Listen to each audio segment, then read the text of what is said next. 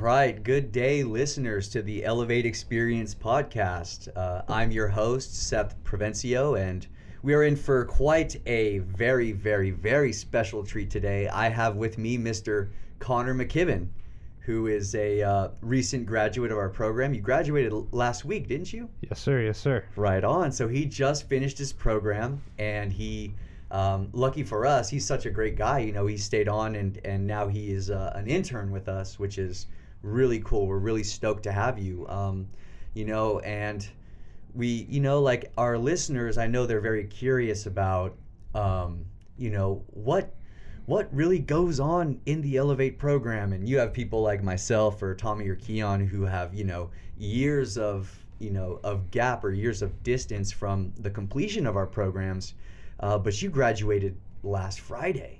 Yeah, right? fresh. Is fresh. that like seven days ago? Yeah. right? So, you know, like, um, uh, I'd we'd love to hear um, a little bit about, you know, like, how'd you get to to elevate, man? Like, um, this isn't where you parked your car, right? I wish I had a car to park, dog. oh yeah, yeah. Yeah, dude. Uh, well, man. Uh, so basically, about a year ago, um, I went to a, a mental health hospital. Um, Mhm. just from you know psychosis and uh, alcohol abuse, meth abuse, things like that. And um, while I was in there, I didn't know my mother was uh, looking for a rehab for me. This was about a year ago, and so um, I had no idea. I didn't know the whole year. Apparently, she told me. I didn't remember. I was on drugs. Yeah. But- yeah, I was on a lot of drugs. Right. But um, so uh, earlier this year in May, uh, I I called my mom around seven in the morning. I tried to detox myself. Um, it worked a little bit, um, but then you know I just started kind of losing my mind and lo- breaking you know friendships up and things like that. And you know I I called her at seven in the morning after being up all night, and I was like, Mom, I don't know what I'm doing. I, I can't function in real life. I can't you know keep a job to save my life, which has never been a problem for me. Um, and she was like, well you know, we've been talking to that Josh guy. I'm like, what are you talking about? What Josh guy? and she was like, uh, yeah, we, we've been, the, the guy that I told you about I had no idea what she was talking about, but I said, you, you know what? Send me over the website. Let me look at it. I read through every single thing, you know, just to see if it was something. And uh, I kind of decided that I'd been looking for rehab. I just didn't really know that, you know. Yeah. So you said your mom was talking to Josh, and that's uh, Josh Penn from our uh, admissions uh, department. If you call the the helpline for Elevate Addiction Services, or if you go to our website uh, and you make a call to us, uh, he's going to be one of those people that answers. Uh, do you know how long your mom was talking to him before you actually entered treatment? A year. She was talking to him for a whole year. Yeah, yeah. They stayed in touch just through email. Um, you know, he said, like, you know, he's not ready yet, but just wait for when he is, because he will be. Mhm. And sure enough, I was, I was ready. I got to that point. You know, it, Yeah. it happens when you're all messed up on Yeah. drugs and can't keep a job, dude. Can't be with your friends, your family anymore. You know, it's just, it is what it is. Yeah, yeah. Uh, that's very common for uh, people to be in touch with our admissions and intakes office. You know, for I've heard of even one time a guy being in contact with us since 2019. You know, 2018. Wow. Um, yeah, you know, and our admissions guys will will call the family, you know, or you know, uh, an individual's mother or father, and just kind of check up on them, because you know when you're not ready, it ain't gonna work. it ain't gonna work, No, right? You know, but it's you know people like us who who got to Elevator are very fortunate in the fact that you know we picked our bottom before our bottom picked us, for a lack of a better way to say it, right? Truth. I once heard somebody say that you know all people who struggle with this stop using, but not all live to to discuss. Definitely. You know, Definitely. so you know, so you got here, you you you left your job, right? Right. Well, I mean, your job let Well, they job let me you go. They let me go. Yeah. Yeah. I, uh, you know, I was good at work when I was at work, and then, Mhm. um, but you know, staying up four days in a row, five days in a row, Mhm. my body would just shut down, and then I wouldn't show up to work. Um, and that was a thing for the past year. I went through like eight jobs in the past year, and so, and I've always been very consistent at work, which is Mhm. one of the you know warning signs I had to tell me that I needed something. Um, but yeah, they, you know, I I knew that I was going to lose my job. Um, I had a friend that was there helping me detox at my house, and uh, you know, I woke up at five. Apparently, in my sleep, I told her that I was going to call in or something. Yeah. Um, and she was walking out, and I remember just looking at her, being like, "I just lost my job." Yeah. and uh, you know that was kind of a big wake up call. I'd had a lot of that happen, but you know for the eighth time, you know after trying the same thing over and over again, you know I finally realized I think it wasn't gonna happen. You know I wasn't gonna be able to keep a job if I kept doing that. Yeah, yeah, you know, and that, you know, I, I appreciate you coming onto our show and being, you know, very fearless in in telling your story, you know, because, like, uh, I myself, I've been fired from the last four out of five jobs that I've worked. You know, I've been fired Yeah. for for theft, for using uh, around machinery, uh, for absenteeism, tardyism, uh, for other things, you know, and Mhm. it's like it's it's hard to discuss, but uh, I know that all of our listeners are, are very grateful that you're here with us. So give me a big knuckle there, man. you Knuckle know? sandwich style? Yeah. I appreciate you. yes, sir. So so then you decided to come out, Right. right? And you called you you made that one call, right? The same way that everyone who gets to elevate makes that call. It's like, okay, I'm ready. I'm ready right now. I'll, I'll do whatever I need to do to to get into treatment. Mhm. And your mom had this ready for you. Did you did you drive here? Uh, we flew out here, You flew. Where are you from? Dallas, Texas. Everything Yeah. bigger out there, or Nah. There's a lot more open space, dog. yeah, yeah, yeah. It's cool though. It's cool. I love I love my hometown Dallas, but Mhm. uh, you know it's nice to be out here on the West Coast. Yeah. I enjoy it. So, I mean, man, you know, detoxing off of methamphetamines, Yeah. you jumped on that plane. Yeah. Man. Well, I I'm gonna be honest. The the night before I so I called my mom on a Monday. Yeah. She told me to pack my things by Tuesday. Come to her house Tuesday night. Mm-hmm. Thursday morning we were leaving to fly out here. Mm-hmm. Um, and so Tuesday night I spent all the money I had on drugs yep. and uh, drugs, needles, things like that, and just did them all night long. And uh, yeah, so I was still feeling pretty high. The when I last got on the plane. yeah, yeah. yeah. Good thing I'm still here to Yeah. you know talk about that. That was oof. yeah. That was a dangerous game I played. That- that is dangerous. The last fix Mhm. before treatment is something that I'm sure all of us remember. Yeah. You know, it's that last one. You say, okay, this is it. You know, and Mhm. you know, you're either you're going to get really high or you're going to, you know, you pop people overdose during these times, and that's Mhm. especially now with fentanyl, right? Dude, it's the worst. it's in it's insane. hmm you know so you got on that plane high as a kite were you scared Oh yeah. Uh, no, I was pissed off at everything. yeah because I was starting to come down. You know, it had been about 16 hours since Mhm. I like finished uh, quite a bit of meth, and uh, I smoked a joint uh, or two on the, like right before I got on the plane. right on Uh, had all my stuff, you know, and I was in the everything my mom said was irritating me. Mhm. Like, and dude, she just wanted to help, you know, like, and also she felt like she had to be on her toes around me for the past like three, four years of me doing meth. Mhm. And so, like, she was just, she didn't know how to handle me because I was, I wasn't able to be handled. I wasn't, you know, I was unreasonable. Mhm. Um, so I was irritated. And then, yeah, I got off the plane. Uh, I asked her to go to a dispensary. Yeah. she did not like that what, whatsoever. she wasn't down with that No, no, no, no, no, Oh. no, no. We had a big argument about that. Mhm. Uh, and so when I showed up to rehab, I was pissed. Mhm. I was like, I, want to go smoke some weed before I go to rehab. yeah Like, yeah She wouldn't let me. Uh, I had some drinks on the plane though, for sure. Mhm. Um, and yeah, I guess when we got here, she called um, our intake guy, Mike, Mhm. and uh, was like, "Hey, he didn't get to go to a dispensary, so he's a little pissed off right now." yeah Mike just laughed and was like, "Yeah, we get that." yeah so so we met you at the airport Uh, I, we drove out from the airport. oh so Mm-hmm. so when you when you flew from texas uh, to california Mm-hmm. uh, who did you drive with your mom to elevate from there Mm-hmm. okay so you guys rented a car Yeah, we had a little rental. She she just drove me out, dropped me off, and drove back. okay And okay flew back that day. Wow. Okay. Okay. So you're like, yeah. Now I'm in California. You know, I'm gonna Mhm. I'm gonna do the California sober thing for a Yeah, minute. You know, you, just- dude. you know, get some bud, and This California rehab. that's a crazy idea, man. So, Yeah. but now we're in the Golden State, and you go up to reception. You meet Mike Lynch. Yeah. Do you remember that? Yeah. How oh was yeah. that? It was cool, man. Um, I remember at first, you know, me and my mom, we just didn't talk the whole ride after the whole argument thing, and so we get in there, we sit down to start doing our intake stuff. Mhm. Um, Mike's at the front of the table, I'm right Mhm. here. You know, my mom's sitting like where you are, Yeah. and uh, I was sitting there trying to start signing this stuff, and I realized I was like, like me and my mom, we never have like consistent beef. You know, like that's not a thing. And so I was like, Mike, can you give me and my mom a second? I apologized to my mother.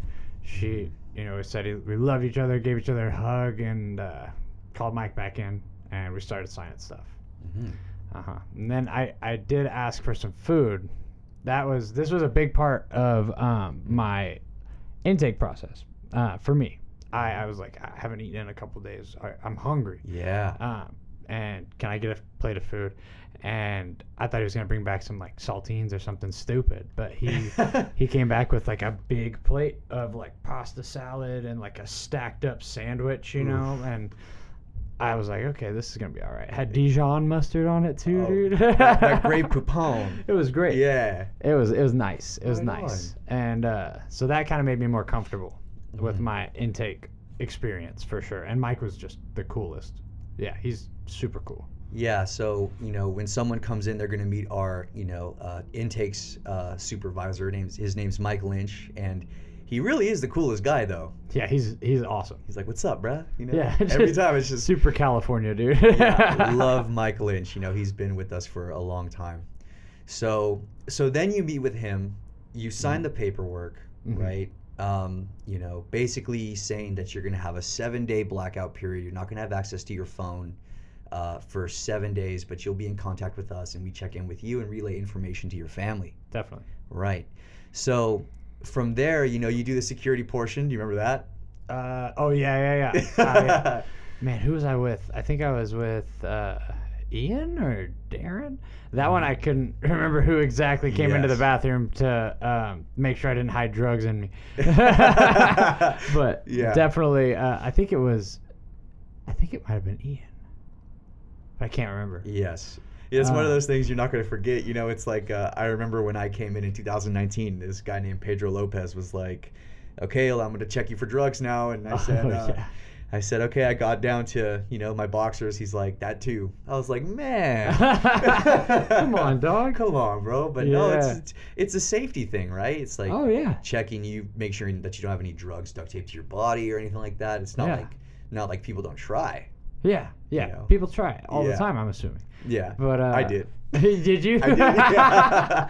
I think that's Figured that's it. why they did that. You know, for, for guys like me that came in. So you're the guy that broke the rule. I'm the guy. That's why. that's why things get weird in Nice. there. Mhm. Okay, so you do this body search. You, you you do the search. You meet with Mike. You meet. You do the body search. Right. Um, then you drive up to Detox. So Detox is located on our property. Uh, Elevate Addiction Services is located in the Santa Cruz Mountains off of Mount Madonna. It's a very, very, very expansive property. I mean, you can It- see to the to the mountains, to the to what's that? There's Monterey Bay over there. you there. can see you can see all the way to Pebble Beach. You can see to Davenport. You can see down Watsonville. You can see the breakers, Moss Landing, and then behind us, what's that park called? It's like a national park or a state park. That's a good question. I'm Mount Madonna Texas. State Park. Yes. And- nice. and we you know we'll go on an outings there every once in a while but we are in the middle of Mhm.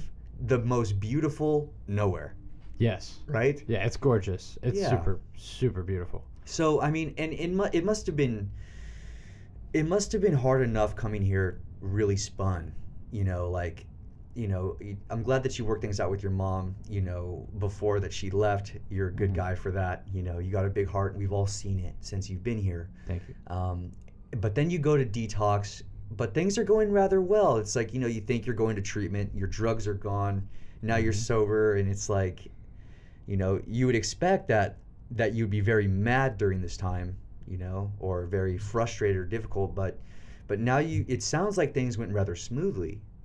They they did. Uh, I pretty much slept and ate food for the first four days I was up there. I gained 14 pounds in four days. Jesus. Yeah.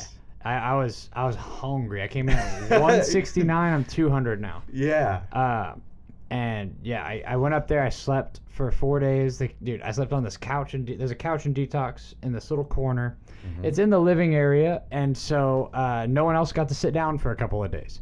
Yeah, yeah. They kept coming up to me like, you know, you think you might be more comfortable in your bed, and I was like, no, I'm good right here. This Yeah. is fine. I'm fine right here. Yeah. And Yeah. what they tell you when you said that? They were like, okay, Okay. that's fine. yeah. Yeah. sure, whatever you need. right. It was cool. It was cool. Um, I love detox because there was always food, Mhm. and yeah, the food just got better, and like that's my favorite thing, is the food, and so that Y- was awesome. You you food is a very a very uh, like a, a reoccurring theme in this story. Do you have Yeah. history in like the culinary industry or? Yeah, so I've I worked in cocktail bars for a while. Um, I worked a little bit in um, some nicer kitchens. Um, you know, cooking, cleaning, dishwashing, making beverages, things like that. Mhm. Uh, I've done that for about ten years, and so and hotels as well. Mhm. Um, I worked at the Joule Hotel in Dallas uh, for a little bit. I worked at Black Swan uh, Saloon, was a cocktail bar in Dallas. It's a pretty well known one. Mhm. Uh, I worked at Sachet in Dallas. Mhm. Um, they might not be happy that I said that. Yeah, yeah. That's okay, that's Definitely okay. got fired from Sachet in Dallas. Mhm. Um, yeah, some cool places. Um, I have a lot of you know, all my friends are in the industry. Um, Yeah. and so that would when I came out here, I actually wanted to go back to Dallas to become a chef, Mhm. um, and kind of work my way up. Um, but I decided to stay out here. That's cool that someone with your background in history um, had enjoyed your experience with the food and not only enjoyed it but put on Mhm. what 10 pounds Fourteen. 14 pounds 14 Jeez. pounds. you gotta, you gotta be two something to do something right Yeah, damn straight, dog. It was it was Yeah. aggressive, and I ate a lot of food. They never had to throw any food out at the end of the night. Mhm. It was great. right on brother right on so you're in detox you're in there for how long Uh, seven days. Seven I days. I think it was seven or eight days, something like that. Yeah. seven or eight days about a week right Yeah. you slept for four days on the couch and everyone was totally cool with that Yeah. They were chill. no one's gonna bust your chops and detox. Like Yeah. even the staff up there knows that this is probably the most difficult time of your run, Oh which yeah. is like the end of the run, right? yeah, yeah. Yeah. It was it was intense, dude. And every, you know everybody's kind of going through it up there, so it's cool to have that like camaraderie. Mhm. Uh, you know, your detox family is your family through the whole program. You Mhm. know, they're very very significant, at least to me in my program, all the way through to the end. Mhm. Uh, you know, it's funny though too in detox. You know, there's people up there that you don't know are in there for like two days. Yeah. You're just like hanging out in detox, and someone will just walk out, just like.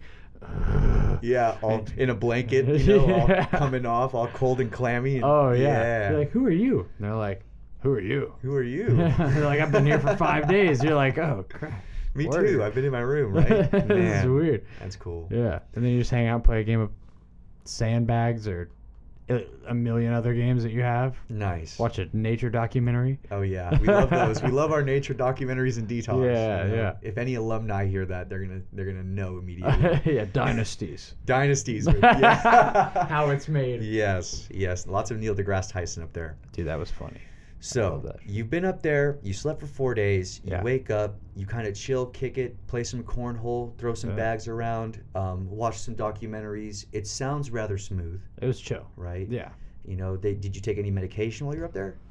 Um, I was on uh some sort of. It was an anti-anxiety thing of some sort. It wasn't like you know Xanax or Klonopin, Mhm. um, but that was pretty much it. Uh, Yeah. That and vitamins. Yeah. Um, nothing really too crazy. And then I stopped taking um, everything but the vitamins um, pretty quickly once I woke up. yes. You know. And in our in our detox portion of our program, uh, people are medically detoxed. So we'll stabilize somebody using, you know, prescription medications uh, for detox. But by the time you go down the hill and start your phase one in the residential population, you know, uh, of the main facility, right? Because detox is a separate facility. You're going to be off all of your all of your meds, your detox meds. Right. So you get off your meds. You're cleared to come down into residential Mm. and then you come down and you start mindfulness phase one Yes. and you sit mindfulness right Yeah. um, mindfulness and mindful meditation eastern philosophies and holistic treatment is kind of what we do here at elevate and that is like our you know um, what makes us special and very unique uh, amongst other treatment centers um, but but coming from the lifestyle of the hustle and bustle of the of the culinary industry and Mm-hmm. family things and you know um, and methamphetamines and you know now now we're now we have a singing bell right Yeah. and we all sit in a circle for a minute start our day off with a 25 you know 25 minute meditation definitely. close your eyes and, and experience your senses how was your first mindfulness practice Shaky. Shaky. yeah a little yeah. bit shaky. right Yeah, yeah. I, I had so I had started kind of practicing. Um, you know, I'd gotten into Zen a little bit, Zen Buddhism, Mhm. um, before I came out here because you know I, I had no chill. I couldn't focus on anything, and I was extremely in a bad mindset. You know, I didn't Mhm. care if I lived or died. Mhm. Um, and one of my coworkers mentioned um, this like Alan Watts lecture, and I listened to it, and it, it just kind of brought me up, and I was like, "What did this guy do?" You know, and then I looked into his stuff, and you know, he was really into Zen, and so I started practicing meditation at home, Mhm. which was weird on meth, but that was the only time that I could Yeah. get a second to like breathe and focus on the day, and Mhm. you know, and when I saw that that was a big part, you know, meditation, mindfulness out here, I was that was one of the things that made me want to come out here Mhm. um, that kind of sold me on the rehab, you know. Mhm. Um, and so my first time, I was excited. Um, definitely tried too hard. Like Mhm. I was like, all right, I'm gonna sit crisscross. I'm gonna like try yes to get into the meditative state, but then I realized that's not really how it's about. You know, you gotta Right, kind of just right you just be. yes And uh, day one it's like okay i'm gonna become one with the universe yeah. in this right now. Yeah, dude. You want to do every. It's an addict mindset, dude. You want to do everything at once and as much of it as possible, but then you realize, man, it's just gonna get better. hmm You know. so the dalai lama walks into a pizza shop and says i'll take one with everything oh man okay Dude, that's- i had to throw that in there that's that's. it's a classic joke I like it. You know. yes yeah right right Nice. So, okay, I remember my first mindfulness experience sitting in this circle. Um, you know, I had my cowboy boots on. You know, right? I came from Nice. from the uh, uh, you know blue collar trades. You know, uh, farm labor, uh, mechanics. Uh, you know, still in iron construction. My background. I remember sitting in this circle with my eyes closed, just like, oh my god, what am I doing? You know. Yeah. But but that's cool that then th- and that's kind of the reason that that brought you here one of the big major points that you chose this place over other places is that in your own life even amongst the chaos of you know of the life of the addiction and things like that uh, you were able to find some value in zen and and exploring the zen and the mindfulness and you know Mhm. um, that space the buddhist kind of buddhist kind of space right um, and that's cool that you know it's like these things work you know? Yeah, they These things really do. They really do. and sometimes you need a little bit of extra help in coming to treatment where you separate yourself from your environment from the drugs from the people from the places the things the culture Mhm. the industries you know and, and the society of the drugs that we build around ourselves you know um, and we really dive deep into that and you you were able to to run such a good program you know and you graduated and now you're part of you know our elevate family right Yeah, yeah. Happy to be a part of that family Yeah, too. it's, a, it's a great place. Yes. So in phase one, right, the initial phase, we separate Mhm. all the people. For those listening, uh, if you're in treatment for the first about it takes about two weeks to finish phase one. I think that's fair. It took me a little long. A little long, right? but bro- normal people like like all a lot of people caught up to me. Yeah. You know, my first my first couple days down, you know, even though I had detox completely, I uh, was still in a lot of negative mindsets, and so like I would get discouraged easily. Mhm. Um, and so there were certain days where like I would just not participate. Mhm. Um, not in a negative way necessarily, just days I just got tired. You know, Mhm. I was exerting too much energy all the time because I was used to being full of energy because Yes. of drugs. You're right. Yeah, and so um, mindfulness definitely helped with that to be able to chill out and you know get grounded Mhm. and um, be more consistent to maintain to get my work done. That is so cool. That this that the program, you know, it takes on average 60 days, right? Mhm. But it's a progress-based program. Yes. So it's not a count the days program, but more of a make the days count program. And if there's parts of this program that somebody, you know, may need to spend some extra time on that, you know, in a certain area, you know, or, uh, you know, whether it's addressing certain losses or different traumas or anything like that, you know, our treatment team, you know, will work around that in a way that allows you to get the help that you need. So yeah, the average person spends two weeks in phase one, approximately. But if you if you spent a little bit more, we say, hey, like we're here for that. You know, like we're here Yeah. to create a space for you to get all that you can. If you want more, like we're gonna give you more. You know, more time, take things slower, explain things further. Who was your group facilitator in phase one? Uh, Greg. Greg. Yeah, Greg Mr. Fry. Greg. Is his last name Fry? Greg Fry. Nice. Yes. Yeah, he's great.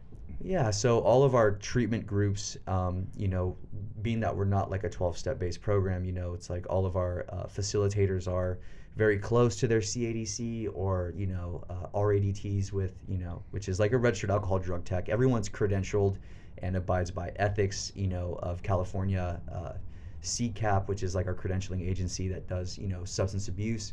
Mhm. So, you know, Greg's, you know, a, a registered, you know, person with, you know, with ethics and and things like that in California, uh, treatment specialist, right, a drug technician, um, and he led these groups. Did did you tell me your experience with Greg? He was uh, really cool, really welcoming. Um, Mhm. You know, he was kind of a very, a very chill, level-headed guy to be, and so I thought he was great for the first um, phase. Uh, Mhm. He helped me out a lot, you know, and anytime he was never aggressive with me, you know, like or anything like that, or too, you know, pushing for me to do my work. Like there was a couple days where I just like laid down on the ground and then fell asleep, and he's just like, "Hey, you want to wake up and do your work?" And I was like, "Yeah, I do." That's so cool. Yeah, it was Yeah. cool. Yeah, and then when I started to get through some harder stuff, like you know, there's a section called losses, and Mhm. um, you know, I lost my dad when I was 17, and so that Mm-hmm. was like a big um, start to my addiction. Um, Mhm. I was, you know, using drugs before that, but that's when it started to, you know, accelerate completely. Mhm. Um, and so I got the losses. You know, I didn't even make it through the introductory paragraph before I started bawling, and yeah. you know, because I just never faced that. I d- distracted myself completely from Right. that for the past eight years of my life. Mhm. And he, you know, came up and was like, "You need a minute. Like, let's go talk." And we went and talked about it. And Mhm. he's like, "Take a walk. You know, Mhm. like take your time because like all the stuff we deal with is really hard. You Mhm. know, it's not easy stuff to process, but it's stuff that we haven't processed that we need to process." So that and that was one of the things again that I knew when coming out here was there's a lot I needed to process Mhm. and I just didn't have the time in regular life. Um, even in like an intensive outpatient, you know, where I was still working, I didn't have the time to do that. You know, I needed Mhm. to get away from my life. I needed to focus on myself and I needed to um, just confront everything that I was doing wrong, that I was thinking wrong, you know, and figure out how to fix it. Mhm. And Elevate helped me so much with that, dude. Like, Yeah. the program really helped. you know it's like a lot of the times you know or i think about my own my own situation with treatment or with your situation you know somewhere somewhere along the lines we're living our life right you know we start off as casual drug users right Mhm. first it's weed then it's cocaine then we're you know then we're doing meth right Mhm. and then right? And as as being someone else who's in recovering from you know methamphetamines as well. Um, and one day we wake up and we're just like oh my god like i'm in way too deep now. Yeah. right? And we don't know how we got there or when we got there or you know the whatever life threw at us we just wake up one day and say okay like i'm really deep in this now.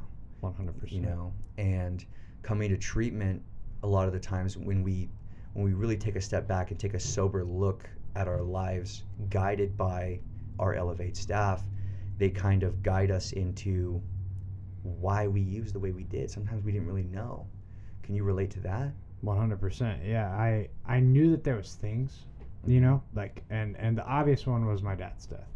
Um, but I didn't know what else, you know, I was doing wrong. Like that's one thing that I I actually wrote down in a notebook before um, coming here. I was like I I don't know what I'm doing wrong. I'm I want to do good now. Like I've I Mhm. was doing so many drugs for so long. I just got tired of it. But at that point, then I was so deep that I couldn't climb out by myself. mm-hmm. And I was like, what am I doing wrong? I'm trying to do good, but things just are continuing to be bad.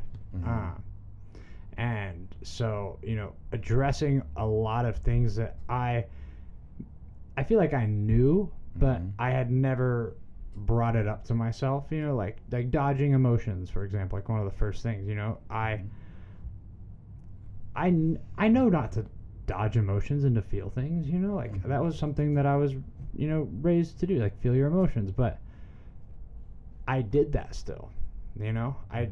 I kn- knew what to do and I chose not to. Mhm. And so addressing that and then going through, you know, questions and like things that asked me about myself and talking it through with myself, basically, Mhm. I, it helped me to address it and uh, work on fixing and changing my uh, thought patterns and things like that.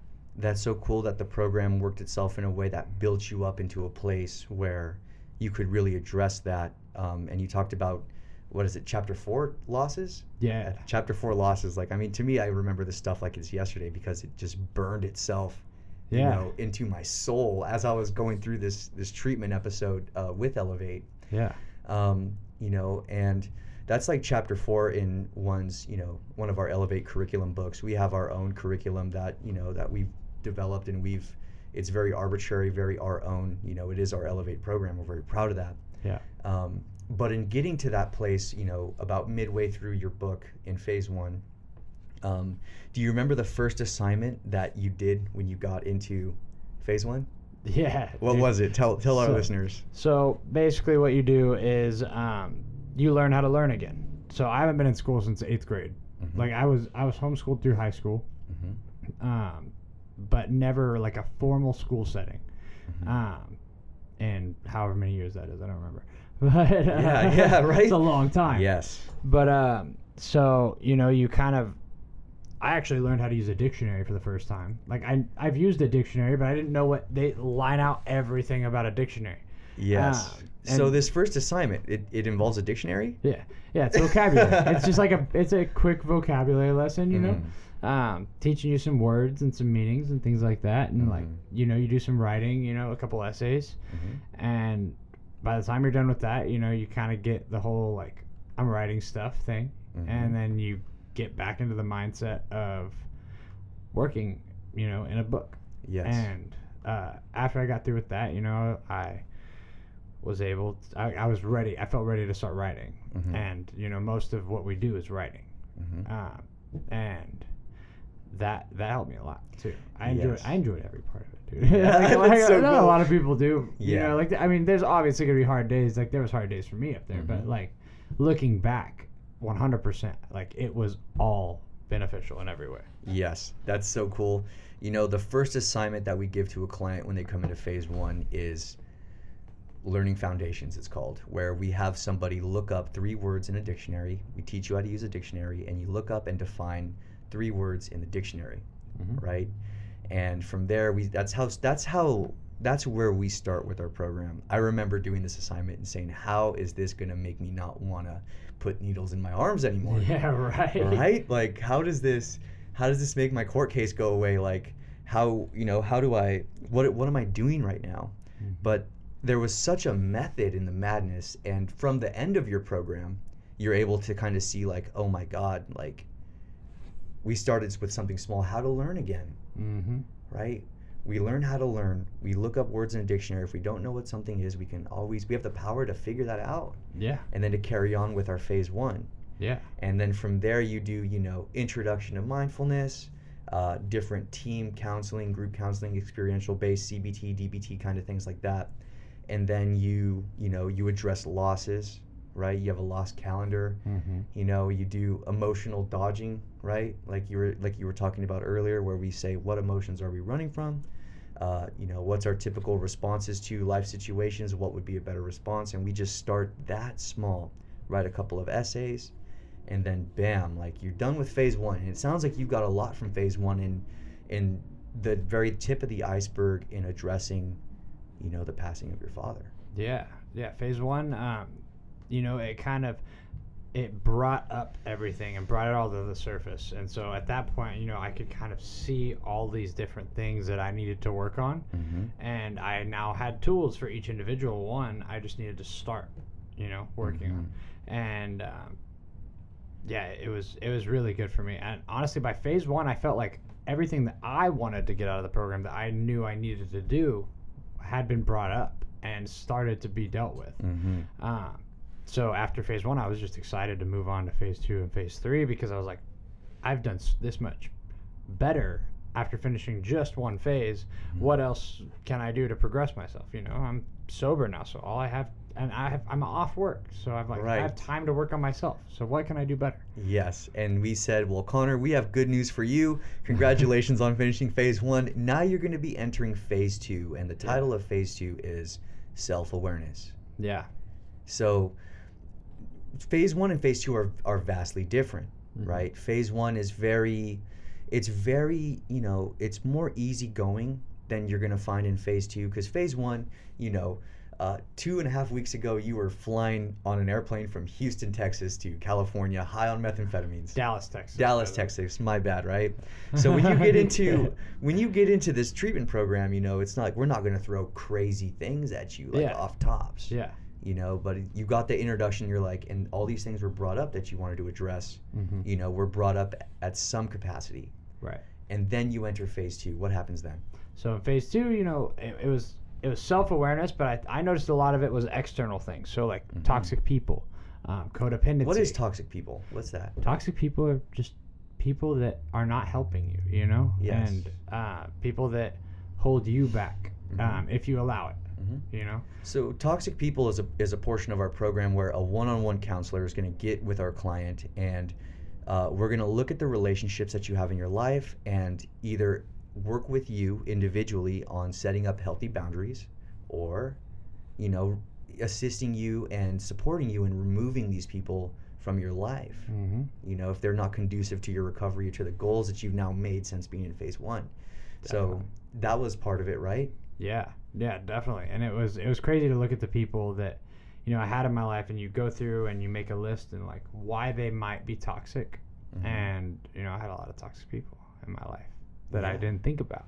And you know I also didn't recognize a toxic person when I saw one because I'm I'm just a I'm a friendly person and I want to be friends with everybody. And you know I I felt bad, you know, because I had a lot of self-image problems, um, a lot of negative self-talk, and so I felt Mhm. bad whenever I would not give someone all of my attention and all of me, you know, which Mhm. even if they were a very negative person in my life, even if I did love them, you know, like I have some friends that I love, you know, but like I can't be around them because they're gonna hold me back and Yeah. they're gonna um, encourage me to do things that are negative to my life, like getting high and putting needles in my arm and all kinds of crazy stuff. Man. Yes, on the journey from you know drinking your first beer to intravenous methamphetamine use, you know, Mhm. we build our lives around around this, and before we know it, when we want to get clean, right, we get to that moment where I can't do this anymore. You know, our job or lack of job has Yeah. already been touched by our addiction. All of our friends circle, all of our good friends, you know, the guys Yeah. that were studying and, and doing stuff like that are, are now not hanging out with us because we party too much right? So we found new friends who, you know, weren't th- are not the best for our recovery. Yeah, Right? not at all. right? You know, maybe you find Yes. a, a girlfriend or a partner or a boyfriend or what have you, and Mhm. and you know, in your active addiction, and you know, they're not going to be conducive to your recovery most of the time if they're with somebody who is in active addiction Definitely. right? Um, you know, and before you know it, it's like, you know, you want to get clean on the outside, right? We try to get clean. You've tried to get clean out there. Yeah. I've tried to get clean Yeah. out there, right? And it's like, okay, now I'm not doing drugs, but I never thought to address, oh my God, maybe I have a toxic work environment. Yeah. You know, maybe my friends are toxic, maybe my partner's toxic, maybe, you know, um, my living situation is toxic or lack of living situation Yeah. right? Straight up. right? There's, Yeah. you know, it gets real gnarly out there. So, Oh you yeah. know, but but it that's cool that that through this program you were able to kind of come to terms with that and address that uh, during the self awareness, awareness of yourself, you know, in where you sit in relation to things outside of yourself. So you were able to address your you know your friends and things like that in toxic people working with us in that portion of your program. Uh, how have things been with your family now that you're in phase two? So at this point, you know, like I was still a little stubborn, right, through Mhm. phase one. With like, so I'd be calling my mom, and uh, it would just be kind of weird. Um, but eventually, you know, after like learning a couple different things, I started to apply the tools I learned in phase one, and Mhm. it helped, you know. And I had to kind of swallow my pride a little bit, which I never did when I was on drugs. Mhm. And uh, understand where she was coming from. You know, she just was having to watch her son, you know, almost die multiple times, um, and she can't really do anything about it because I wouldn't let her talk because I was so high. You know, I was I wasn't open to anyone's thoughts but my own. I thought I knew everything. Um, and so going into phase two, you know, our relationship had completely changed to like just a beautiful relationship. We just talk all the time. We didn't fight, you know, we didn't have arguments. I could understand her, you know, she could understand me. Uh, she told me she felt like she was never able to have an opinion around me. And that completely changed uh, because I started hearing her out. And so that was awesome. You know, my mom's a huge part of my recovery, huge part of my life. And so to mend that relationship and uh, like to start mending it at the beginning of that program Mhm. was just incredible. Yes. Yeah. You know, you said that your relationship changed. Y- You know, that's partially true, but you changed your relationship Yeah. by you showing up to this program and doing the next thing and trying to maintain a good attitude or having your down days and and use utilizing the support of our treatment staff or your peers or the program itself.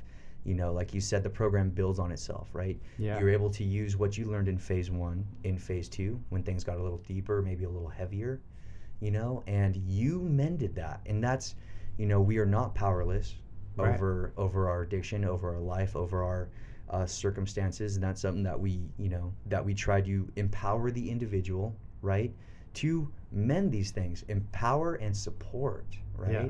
So you've, so you've been showing up, you've been making these calls. Your mom's tell talking to you, you're listening, right, and you're making progress when you're building the relationships with the people who matter in your life, Yeah. right, while also figuring your own self out and Yeah. becoming more self-aware in phase two. Definitely. The yeah, the self awareness helped me a lot because you know that was a lot of things I was aware of but not not really that aware of as much as I look back. You know, like I knew I was like I had uh, codependency issues, but Mhm. you know, I didn't realize how intense they were. You know, that's Mhm. that's what I attracted, you know, and was attracted to. Mhm. You know, was anyone who we couldn't be alone. You know, like relationships, friendships, things like that. You know, it's like I realized the past five years, even like I've hung out with people consistently. Like Mhm. I've I've never been alone, and the relationships I did have, we were together all the time. You know, and it was because we were so scared to be with ourselves, Mhm. and it, it was just it was toxic. It was bad. Yes, and that's so cool that that you've been able to come to terms and and become self-aware of your own codependent tendencies. You know, the people in your life that are toxic to your relationship, the improvement of the relationships to your family. Yeah. And you said your mom says that you that she couldn't talk to you, she couldn't communicate with you, right. right? Because we have this one portion of our phase 2 which is what we call communications.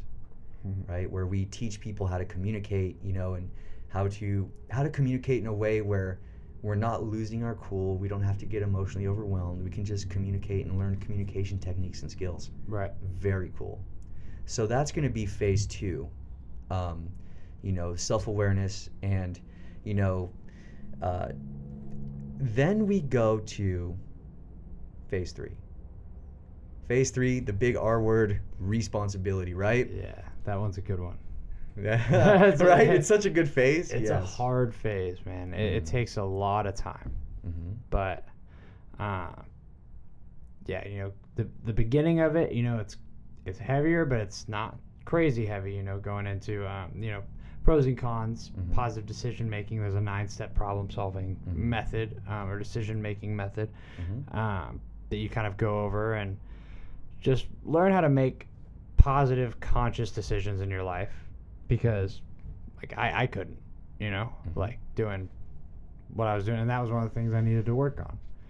Um, and then after that little bit, you know, I moved up to uh, the area we call the sunroom, Mhm. um, which is where we eat, but also it overlooks the mountain, you know, kind of. There's windows around it. It's where I play ping pong every day. Yeah, describe the sunroom. like, because in each phase, you're going to be in a different course room, Yes. right? So you start your phase one in one room with one facilitator. Phase two, who is your facilitator in phase two? Keon. Oh, and and all of our listeners, they know Keon. Keon. They love Keon. I mean, you- Keon's the best. Keon he's is an best. Elevate classic. Yeah. And- Keon. dude and he actually um he helped me uh you know so father's day came around hmm um and i was uh i was already having a hard week you know i've never been sober on father's day hmm um after my dad passed hmm and so the i remember the day before they mentioned like maybe we'll do father's day cards tomorrow or something like that and i'm like i Mhm. don't want to do father's day cards it's a terrible idea Yeah. um, and that next morning, Keon comes in and he's like, So we're going to be doing mindfulness, we're going to be doing an education, we're going to be doing experiential, but we're going to be all together and we're all going to be writing Father's Day cards. And I got up and I walked out and I slammed the door. I was like, and I had told myself too, I was like, I'm going to do that. Like, I had already made the decision in my mind, like, I'm going to walk out if we are doing Father's Day cards Mhm. and I walked out, um, and was just sitting. You know, I was crying. I was like, I hate this. I hate this. You know, it, it wasn't Mhm. like that. I hate the program. It's just I just I had never wanted to confront that. You know, I've Mhm. never dealt with that because it's just super hard. My dad was an awesome dude. Mhm. Um, and you know, one of um, the trainees, Mister uh, Mister Jimmy, Mhm. came up and uh, he talked to me and he lost his dad this year too. And um, we both lost our dads in very similar ways. Mhm. and we talked and it was it was really positive. And then he looked at me and he's like i think you should uh, i think you should do the letter. And i was like what, what do you mean? Why should i do the letter? And he's like yeah no i think it would be really good. You know i i did a letter to my dad when i was in the program Mhm. and it was like a letter of gratitude was what everybody was doing for their dad but you know i was confused as how to do that with my dad being passed away Mhm. and so I, um, I decided, okay, I think I might do the letter. And Mhm. then I came back to class. Keon was coming out. Keon was like, you know, um, I forget which one of his family members died, um, but he was like, I wrote a letter to them and then I lit it on fire Mhm. and let it go, you know? Mhm. And I was like, I think I'm going to do that. And so we did our education block. We did uh, our, and then we moved into our um, our block doing cards for our dads. And I went alone. I wrote it. I was crying the whole time. Um, really, really beautiful experience writing that letter. Um, just of gratitude. I've never thought about my, you know, never thought about that situation like that. You know, um, with that as a foundation or a baseline of you know my thinking, and uh, then I found Keon. Uh, and he took me out to the um, area we call Frog Hill, Mhm. uh, and we lit it up and watched it just fly off the mountain into the um, into the air, and it was it was beautiful, man. Uh, I remember I got up, and all of a sudden it was like all of that weight was lifted off my shoulders, Mhm. and you know that intense feeling when like you get like a really good hug, like, and you just get all that oxytocin, you know, Mhm. and all that good feeling, you know, like you're loved and like you know you feel close. That's how I felt, you know. And I went and I did a walk and I looked over the mountain and uh, instantly all the good memories of my dad started flooding in. It Mhm. was no more memories of him being sick, no more memories of him feeling bad, and Mhm. it was it was absolutely it, dude. It, it like it was incredible. It it made it, it it made my program to be able to deal with that. And- Major program. yeah, to You be know. able to get through that because I had no idea how I was going to do it, but I knew I needed to. Yeah. And shouts out to Keon and Jimmy for that. Yeah. Right on. Right on to The them. yeah, You dude, know, that was really really cool. because your program lasted how many days? Uh, 70, 71. 71 days. Mhm. right? Um, in the span of 71 days, and this program asking you, you know, different questions about yourself, maybe you address your friends or your family or yourself, your own self awareness, your own levels of responsibility, or things like that. Different things are going to come up, and you're not even going to know that they're coming, Mhm. right? For you, that was that was Father's Day, Mhm. you know, and doing, you know, doing the Father's Day activities of writing that letter, you know, doing a burn letter where you where you wrote it and sent it out to him, you know, in the sky. Um, man, I'm supposed to be hosting this podcast, but you are just leaving me speechless here. You know, that's intense. that is that is very, very just awesome, It was it was incredible, man. right? It, it was the highest I've ever been. like Man. honestly, dude. Like I I uh, I felt so good. Like I just felt so much love at that moment. You know. Yeah. The sober high. Yeah, it's a real thing. It's a real thing. I'm getting chills just thinking about that because I'm, you know, when you get sober, they tell you that you feel better, but you feel everything better, Yeah. right? You feel the happiness better, you feel the sadness better, you feel depression better, you feel anger better, you feel everything. Mm-hmm. And to address and confront, you know, some of the biggest traumas or defining moments of your life, you know, or different things in a sober, controlled environment with support of our staff or, you know, through um, groups that are led by, you know, people like Keon, people like Greg, people like Brooks. Um, you know, these really cool magic moments happen, Yeah. you know, and that makes everything worth it, One hundred percent, man. you know? You know, and I I see so many people have that too. You know, everybody's got their thing hmm that kind of pushes their program in the right direction. You know, there's a Mhm. point where you hit a break, and that's that break that needed to happen in treatment. You know, um, and I think that's one of the beautiful things about the you know 60 day program is that you know you are forced to go through like hardships. You know, because two months is you know as a addict, you know, you deal with emotions that come up. You can only fake something for so long. You know, especially mm-hmm. as a the meth head that I was, dude. I couldn't keep a job for that long. So Yeah. like I had to, you know, get angry and like have traumatic experiences come up. You know, I didn't have distractions like my phone. I didn't have distractions like a computer. And, you know, I couldn't just go do stuff. You know, it was like we're here hanging out with our friends, Mhm. um, you know, being social, but also working on ourselves and things come up, you know, and one of them is to, or multiple are to get to you. And that was one that got to me, but it got to me and I dealt with it, you know? That is so cool. It's like an aha moment. Yeah, exactly that. The aha moment of like, okay, like after that, how did you, in the moments after that, the moments or the space or the time, Mhm. long or short term, what were you thinking about drugs after that? I I didn't. I just didn't think about drugs. Like you know, I was I was just thinking about doing things. You know, like I, I was, I'm just I'm like you know when you get to such a low point, Mm-hmm. getting that life back that you had and that mental clarity and that you know happiness. It's it it kind of overshadows any thought of drugs. You know, and like like I, the, drugs are such a small thing, yet for some reason such a huge thing. Mm-hmm. You know, like when I look at, like when I think about meth, I think like a crystal, Yes. a little crystal ruined Yes. my life. You know, or like heroin, you know, whatever, just like something so small Yeah. ruined my life for a while. You know, it took over my life when there's so many things we could do.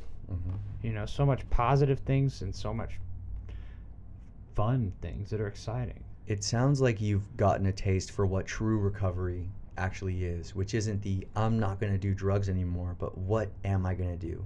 And Yeah. I am going to experience life and I'm going to feel my emotions and I'm going to enjoy the time I have with the family that I have and the people that I have it with. And I'm going to, and now you've, since finishing phase three and phase 4 Mhm. you've, you know, you've hopped on with us, Yeah. right? And now you Yeah. want to make the world a better place. I, I dude, I, remember in phase two, um, just kind of, or no, no, I think it was the beginning of phase three. I, I realized, you know, what we were doing here, you know, and it's making people, you know, number one, saving individuals' lives that come here, but we're also touching the lives of people that go out there, you know, their families' lives, their friends' Mhm. lives, you know, and, you know, we, I think that, you know, any, anyone that's working in recovery, you know, that's just pushing to help this problem that's going on right now with people Mhm. you know, and things that are taking people's lives, hurting people. Mhm. I think that we're all making a huge difference in the world, you know, Mhm. and I'm just like lucky and grateful to be able to have the opportunity to come on to staff at uh, Elevate and intern and train, and hopefully to sign on, you know, in the future. And Uh, that's up to you guys. Yeah. I mean, I mean, someone with such a powerful, a powerful experience as your own, with the attitude that you have and the insights. You know, it, it's like when when you know when Jimmy, the trainee, helped you out when you had that Mhm. that moment. You know, someone who's actually been through that yeah. was there for you. Yeah. You know so they're going to come at you differently and the same way when when now you see a guy come into detox who's super spun off Yeah, he's know, faded. off the. Chris right? yeah you know and he has his moment you know you're going to be there for him and use your experience Mhm. to try to help that individual Definitely. you know and before you know it it's like you know the world's just better Yeah. right Yeah, it's the little things, dude. Just like in our recovery, dude. It's the little things like, you know, making your bed. You Mhm. know, you change one person's life, you change thousands of people's lives, dude. yeah That's how it works. and that's so cool it's and it's crazy to think that you've been out of treatment for set day seven It's Friday, yeah. Yeah. So one week out of treatment. you've been out of treatment for seven days Yeah. and this is who you are Yeah. That is cool i feel It's like i you, you sound to me like someone who's been in this like you know in the industry for forever you know or or been recovery for more than you know 70 80 days right Yeah. 87 right It's it's a yeah seventy. Or no 70. no 70, 77, 78, something like that. this is so cool I love it. You know? Yeah. That's so cool. Okay. Well, Connor, you know, it's been such a pleasure. There's other things that we could have gotten into, you know, Sure. that maybe we'll get into in the future. Who knows? Yeah. Love to be back. You know, but we are very happy to have you here. Uh, our clients are very happy to have you here as well. Um, you know, and I know your mom out there is listening, going to listen to this, and she's going to be Oh, very happy to hear this, right? She's gonna be stoked. That's so cool. Hey, my mom too. Oh, right? yeah. So Moms are the best. you know as as people in recovery you know it's like it's it's just so cool to to feel to feel our emotions and to be you know just to be sober to be clean and to experience our human experience in a way that makes us happy but also helps the world as a whole One hundred percent, man. you know so on that note i'm thinking that you know we we get ready to end this episode Sure. um, I've been your host, uh, Seth Provencio, for the Elevate Experience podcast. This has been my lovely and wonderful, awesome person of a guest, Mr. Connor McKibben. Thank you, sir. Thank you. Right on. And if you guys who are listening have questions about Elevate Addiction Services or where to find us, uh, you can find us on Instagram, Elevate Addiction Services, at that. Um, you can go to you know Google search uh, Elevate Addiction Services in Santa Cruz, California, or in South Lake Tahoe. Um, which result is it? It's the one with the great reviews. Nice. Yeah, right. You know, listen to our uh, podcast on Spotify. Uh, please like, download, and share this podcast. Um, you know, and uh, you know, um, I know you guys, as much as I am, are looking forward to see where this podcast goes since things have changed direction. Um, but yeah, it's, it's been cool that you guys have been listening and have been coming along for the ride of the Elevate experience. Um, Yeah. You know, Connor, thank you again for being such an awesome guest and sharing your story with us Anytime. you know and uh alrighty friends on that note is, is there anything else you'd like to add in Man, uh, I I think we covered it, dude. I, I- I might not I, I might, might not be thinking, but yeah, no, it's uh, it's a good life. It's a Life's good. man. Feel things.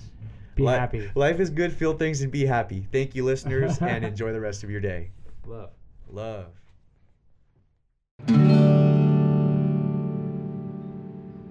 All right, everyone. That is our show for the day. We hope you found some value in listening. And if you did, please share this podcast with someone you know or love. You can find us on social media. We are at Elevate Addiction Services.